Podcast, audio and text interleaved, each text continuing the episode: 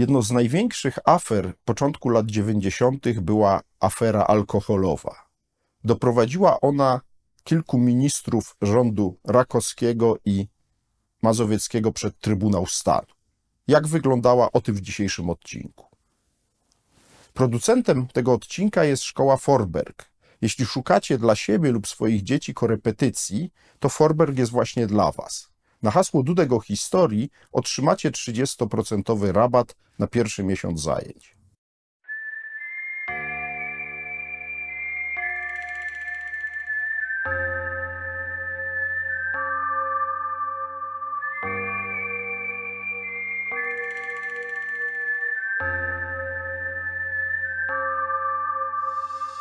Pierwsza afera gospodarcza III Rzeczypospolitej wybuchła wiosną 1990 roku.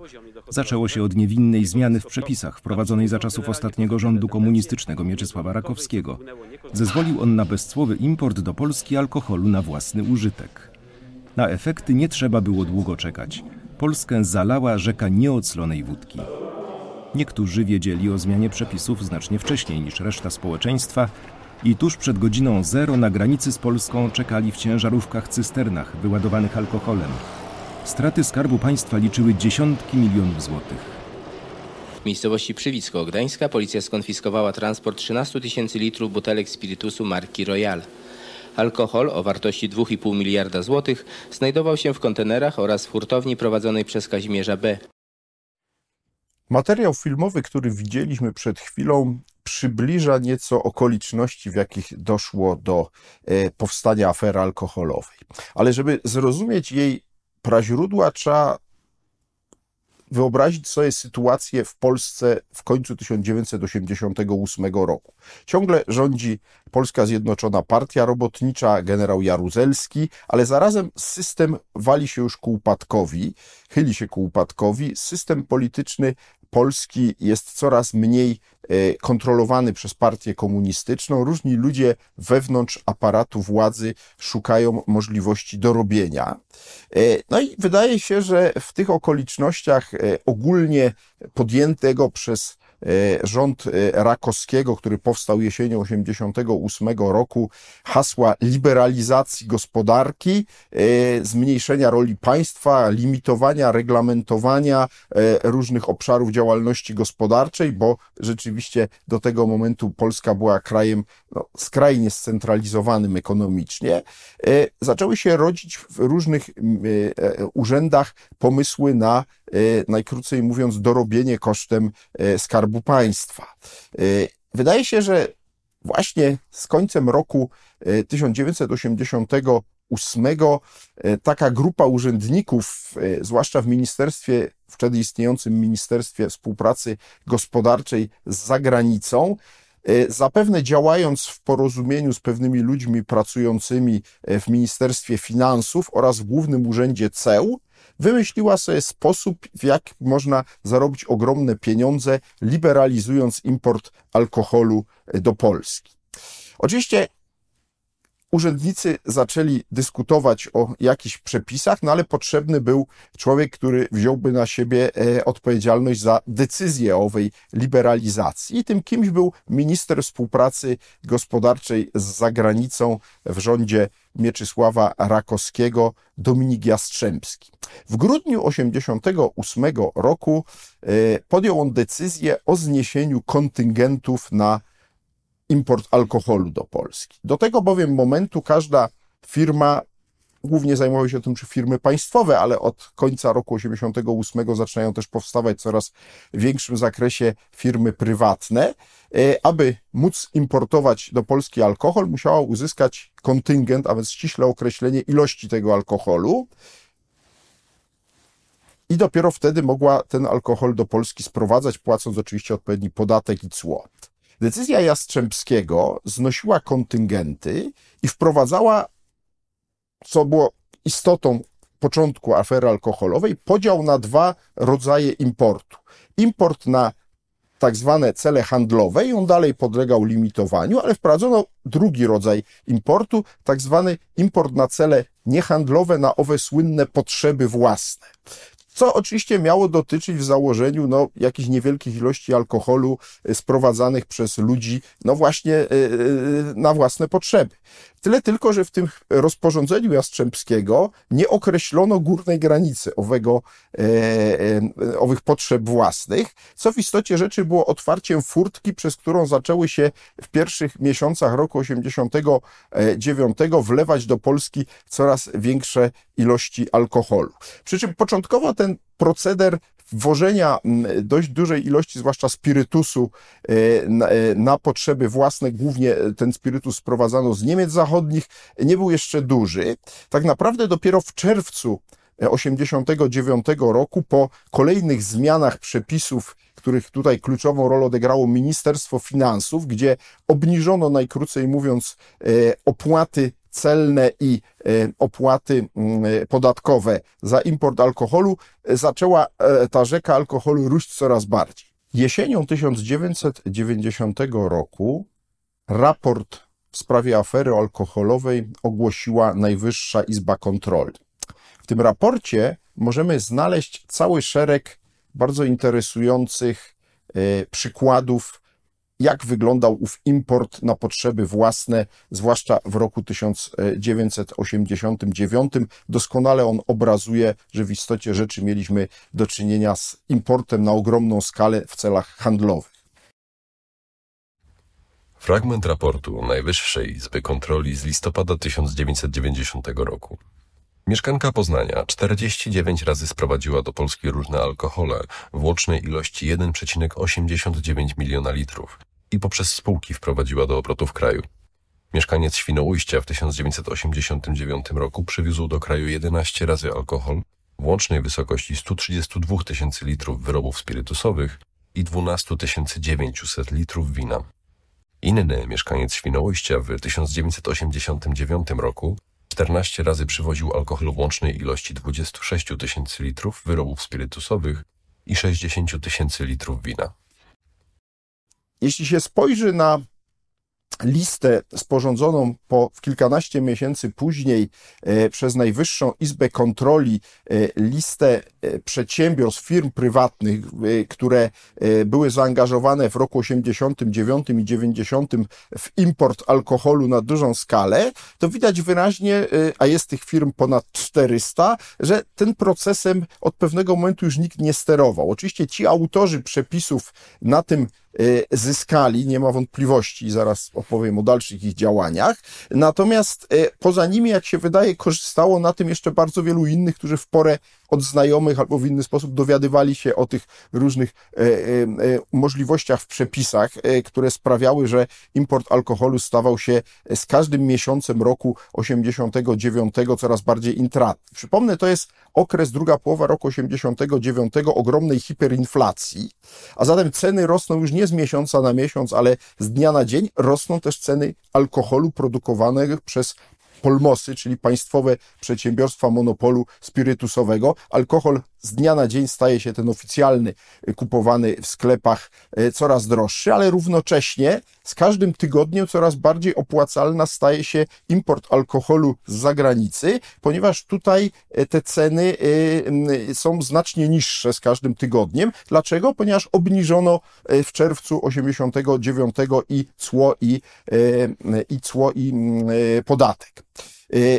Niewątpliwie na tym etapie afery z całą pewnością największą odpowiedzialność za to, że ona się rozwijała, ponosił szef Głównego Urzędu Ceł, generał Jerzy Ćwiek. Ćwiek, nie przypadkiem nazwałem go generałem, był generałem milicji obywatelskiej, którego w połowie lat 80. przeniesiono z tej formacji właśnie do Głównego Urzędu Ceł i który w całej tej aferze niewątpliwie był jedną z najistotniejszych postaci. Dlaczego? Dlatego, że niezależnie od tych niskich opłat,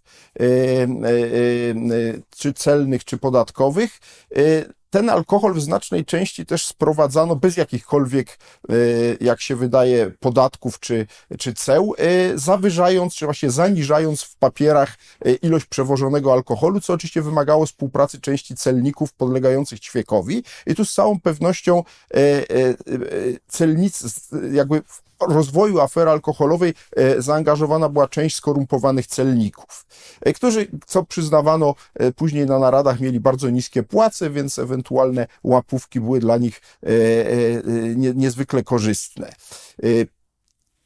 Jesienią 1989 roku w Polsce powstaje nowy rząd, rząd Tadeusza Mazowieckiego, i już w pierwszych miesiącach, w październiku 1989 roku, Leszek Balcerowicz, który zostaje ministrem finansów i wicepremierem odpowiedzialnym za całość gospodarki, szukając dramatycznie jakichś dochodów do budżetu, podnosi gwałtownie opłaty celne i podatki od importu alkoholu, co na pewien moment utrudnia ten import, ale bardzo szybko w przepisach znajduje się tak zwana luka, która dotyczy tak zwanych składów celnych, i okazuje się, że ten alkohol sprowadzany do tak zwanych składów celnych daje się obejść te owe podniesione generalnie przez rząd Mazowieckiego cła.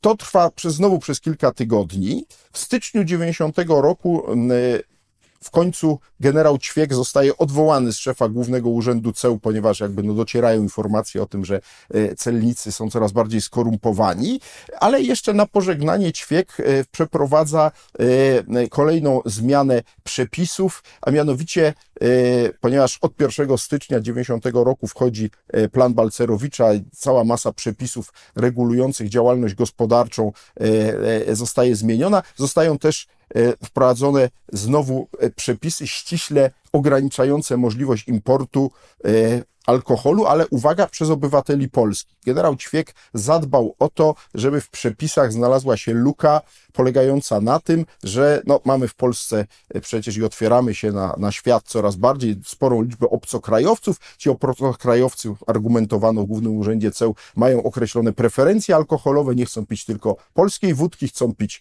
brandy, chcą pić whisky, my ich w Polsce nie produkujemy, więc powinien być w przepisach zagwarantowany możliwość sprowadzania owych egzotycznych alkoholi na potrzeby własne. No i znowu, jak się łatwo domyśleć, była to furtka, przez którą przez kolejne tygodnie pierwszego kwartału roku 90 płynęła do Polski rzeka alkoholu. Tym razem możemy oszacować skalę tego importu nie przez jakieś dane liczbowe, bo tutaj one nie są precyzyjne, ale przez, można powiedzieć, spadek sprzedaży alkoholu przez państwowe firmy. Otóż wszystkie Polmosy w Polsce, które, przypomnę, w tym czasie były ciągle własnością państwa, odnotowały w pierwszym kwartale roku 90 spadek sprzedaży alkoholu o, uwaga, 30% w stosunku do pierwszego kwartału roku 89, czyli analogicznego okresu rok wcześniej. Było oczywiste, że Polacy nie przestali pić mniej alkoholu, przeciwnie, pili go być może nawet więcej niż dotąd, natomiast odbywało się to przede wszystkim kosztem właśnie państwowych polmosów, natomiast alkohol w ramach tego handlu, którego uwolniono z początkiem roku 90, sposób, przepisy regulujące handel, więc pośród tych słynnych szczęk, łóżek i innych prowizorycznych kramów, które Polacy ustawiali i handlując tam najróżniejszymi towarami na początku roku 90, pojawiał się także alkohol z najbardziej nieśmiertelnym spirytusem Royal, który stał się symbolem tego nielegalnego importu, więc widać wyraźnie, że nie tylko whisky i brandy, ale właśnie także i Royal był jakoś tam fakturowany czy opisywany jako owe egzotyczne alkohole. Pod koniec marca 90 roku alarmowany przez różne instytucje, a także przez obywateli, rząd Mazowieckiego podjął kolejną regulację, kolejną zmianę. Znowu próbowano ograniczyć import tych egzotycznych alkoholi i tutaj odpowiadał za to nowy minister współpracy gospodarczej z zagranicą w rządzie, następca Jastrzębskiego w rządzie Mazowieckiego. Był to Marcin Święcicki, ale znowu okazało się, że te przepisy wprowadzone przez Święcickiego były dziurawe. Tym razem w przepisach znalazła się luka dotycząca możliwości importu na dużą skalę wódek o smaku jałowcowych, czyli jałowcówek, i znowu ileś setek tysięcy, czy raczej milionów litrów alkoholu wpłynęło w pierwszej połowie od mniej więcej właśnie marca do lata 90 roku do Polski pod znowu szyldem wódek o smaku jałowcowym. Sprawa zrobiła się tak poważna, że w końcu w czerwcu, pod koniec czerwca roku 90 sprawa stanęła na posiedzeniu rządu Tadeusza Mazowieckiego i rozpoczęła się tam dyskusja, którą przede wszystkim prowadziło ze sobą dwóch ministrów. Z jednej strony minister handlu wewnętrznego z ramienia zresztą Stronnictwa Demokratycznego Aleksander Mackiewicz i właśnie minister współpracy gospodarczej z zagranicą. Otóż minister Mackiewicz wywodził, jak się okazuje słusznie, że cała ta operacja trwająca już od prawie 1,5 roku jest w istocie rzeczy rażąco sprzeczna z ustawą o wychowaniu w trzeźwości, która generalnie radykalnie ograniczała możliwość importu alkoholu, a którą, wydając te wszystkie wcześniej rozporządzenia, o których tu mówiłem, tak naprawdę ją ignorowano. Z kolei Święcicki bronił się, że to przecież nie od niego zależy, tylko od właśnie ministra Mackiewicza wykonywanie tej ustawy i mógł wcześniej, prawda, w tej sprawie alarmować. Generalnie ministrowie, spierając się bardzo ostro, w jednym byli zgodni, że system celny jest nieszczelny, że, jak to określił jeden z ministrów, panuje w cłach dżungla. Posłuchajmy fragmentu zapisu obrad Rady Ministrów z końca czerwca 90 roku. Fragment stenogramu obrad rządu Tadeusza Mazowieckiego 25 czerwca 1990 roku. Marcin Święcicki. Do Polski przywozi się alkohole udające gin, udające jałowcówkę, udające jakieś inne koniaki. W sumie ilość tego alkoholu jest 4-krotnie większa niż w ubiegłym roku i są z tego powodu straty dla Skarbu Państwa, gdyż nie można sprzedać odpowiedniej ilości alkoholu krajowego. Ta liberalizacja, jaka została wprowadzona, objęła również alkohol i przyznaję, że być może to była zbyt daleko posunięta liberalizacja. I trzeba teraz wprowadzić albo kontyngent, albo się wprowadzi koncesję. Aleksander Mackiewicz. Panie ministrze, i to jest bezprawne, bo pan nie ma prawa dać takiej możliwości i to będzie przedmiotem wyjaśnień. Proszę się zapoznać z ustawą. Tutaj po prostu dopuszczono dowolnej sprzedaży alkoholu wbrew ustawie. Tadeusz Syryjczyk. Ten, kto wprowadza do obrotu detalicznego, to musi mieć zezwolenie z właściwego Wydziału Handlu. Aleksander Mackiewicz. Do każdego obrotu musi mieć zezwolenie. Tadeusz Syryjczyk. Czyli wwieźć może, ale nie może dać do obrotu. Aleksander Mackiewicz. Nie może wywieźć, dlatego że musi dostać zgodę. I to minister współpracy gospodarczej z zagranicą powinien uzyskać z Ministerstwa Rynku Wewnętrznego zgodę na import. Rzeczywiście wprowadzona została dezorganizacja. Zresztą, panie premierze, ja kilka miesięcy temu złożyłem panu taki raport w sprawie uporządkowania obrotu alkoholem, bo rzeczywiście powstała tam dżungla alkoholowa. Tadeusz Mazowiecki. Jakoś nie mamy dzisiaj szczęścia do napojów. Najpierw mleko, teraz alkohol. W rezultacie tego posiedzenia rządu zapadły decyzje o przywróceniu kontyngentów na import alkoholu, ale sprawa już była wtedy bardzo głośna, zajęto się nią w Sejmie. Niemniej jednak od 1 sierpnia roku 90 decyzją ministra Święcickiego na nowo przywrócono kontyngenty i od tego momentu ten ogromny import alkoholu do Polski został zahamowany, natomiast oczywiście do tego momentu przez te 1,5 roku budżet poniósł gigantyczne straty. Nie ulega wątpliwości, że afera alkoholowa była najbardziej spektakularną porażką całego aparatu państwowego u schyłku PRL-u i na początku III Rzeczpospolitej. Dlaczego? No dlatego, że z całą pewnością grupa urzędników, których notabene nigdy nie pociągnięto odpowiedzialności, urzędników niższego szczebla, generowała przepisy w oczywisty sposób szkodliwe dla interesów Skarbu Państwa.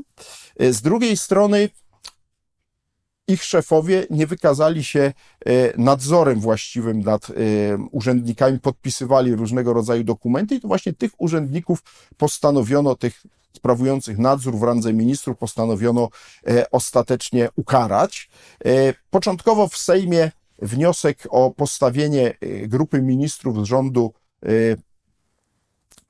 Rakowskiego i rządu Mazowieckiego przed Trybunałem Stanu nie znajdował większości, ale ostatecznie po zmianie układu władzy po wyborach w 1993 roku, kiedy koalicja SLD-PSL przejęła władzę, ta większość się znalazła i postanowiono postawić przed Trybunałem Stanu czterech ministrów, mianowicie wspomnianego Dominika Jastrzębskiego, ministra współpracy gospodarczej z zagranicą w rządzie Rakowskiego, a także Andrzeja Wróblewskiego, ministra finansów w rządzie Rakowskiego i dwóch ministrów z rządu mazowieckiego, przy czym jednym z nich był generał Czesław Kiszczak, który był ministrem spraw wewnętrznych i w rządzie Rakowskiego, i w rządzie mazowieckiego. Oczywiście Kiszczaka za brak nadzoru ze strony policji i innych służb podległych MSW, które w porę nie alarmowały.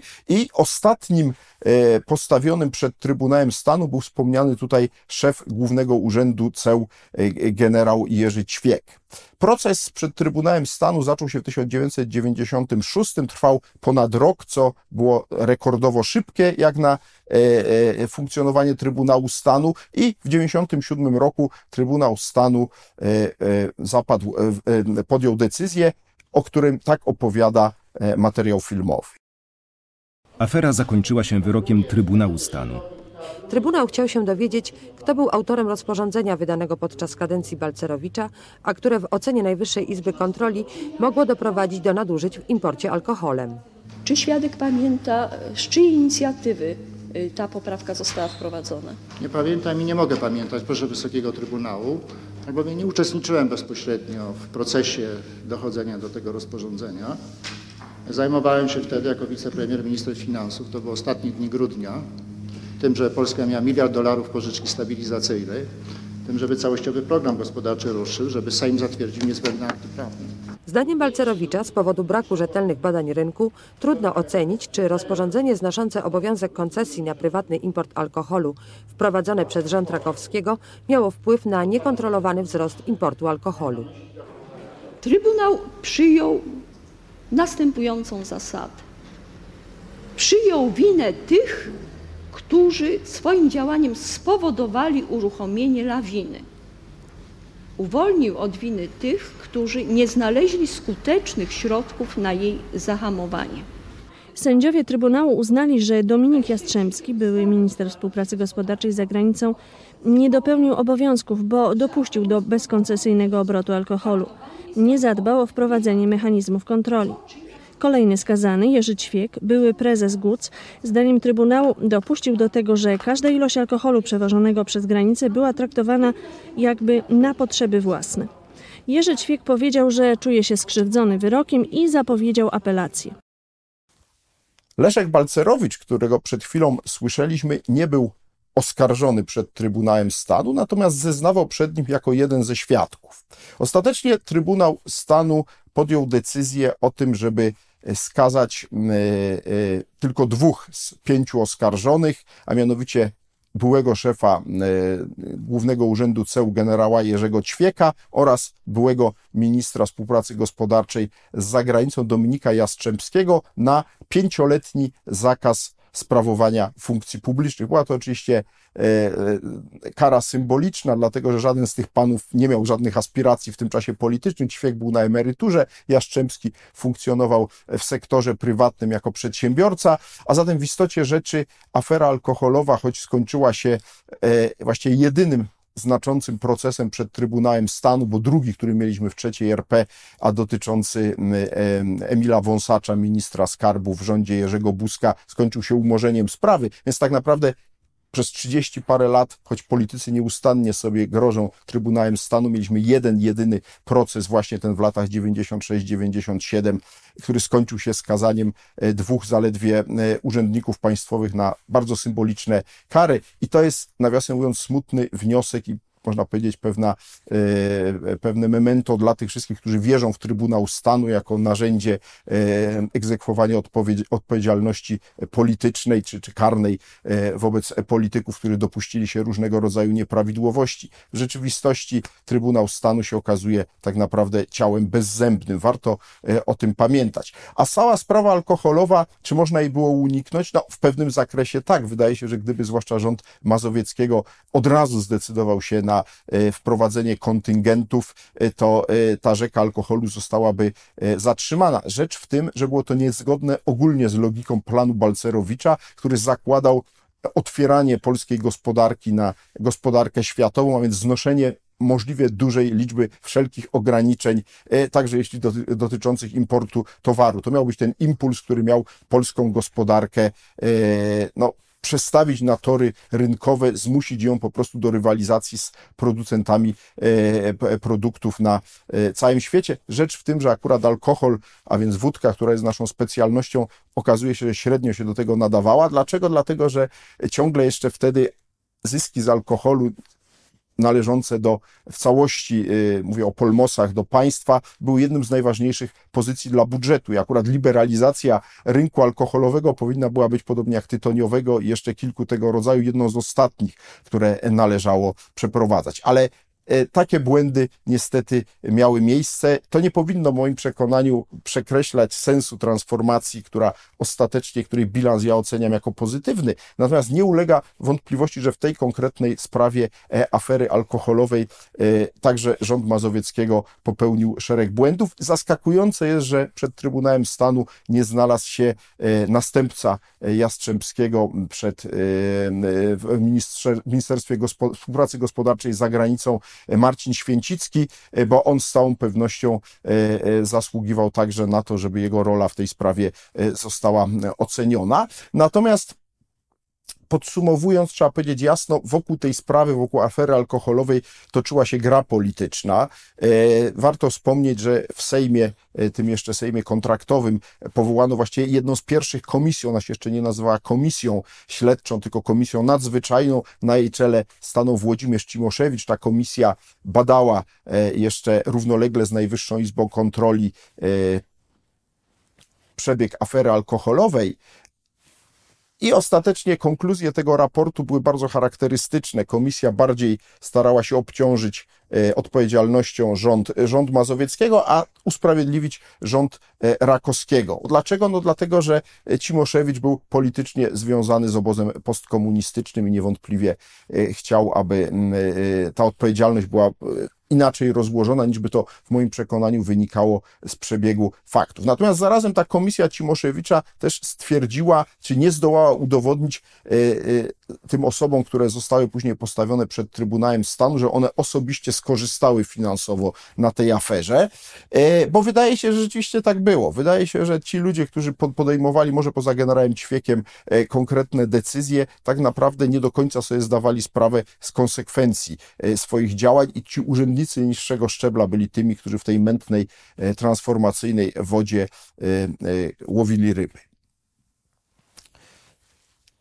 Afera alkoholowa należy do ciągu afer gospodarczych początku lat 90., na które trzeba patrzeć dzisiaj krytycznie, ale też nie uznając ich za jakieś gigantyczne nieszczęście, ponieważ wydaje się, że do podobnych afer dochodziło właściwie w wielu innych krajach transformujących i to nie powinno nam przekreślać ogólnie pozytywnego kierunku transformacji polskiej gospodarki. Natomiast trzeba też pamiętać o tym, że nie udało się tak naprawdę postawić zarzutów większości tych importerów alkoholu, chociaż prokuratura prowadziła ponad 1000 śledztw dotyczących różnych spółek, które fałszowały nawet tą i tak dokumentację po to, żeby właśnie nadużywać jakby te i tak bardzo liberalne przepisy. W większości przypadków to się nie skończyło procesami. Właśnie do wyjątków należy afera czy sprawa bydgoskiej spółki Weltinex, która rzeczywiście została doprowadzona postawiona w stan upadłości z uwagi na ogromne koszty, czy ogromne nadużycia przepisów. To tyle w dzisiejszym programie z cyklu Dudego Historii. Niezmiennie apeluję o wspieranie tego kanału na różne możliwe sposoby, a dziś już dziękuję za uwagę.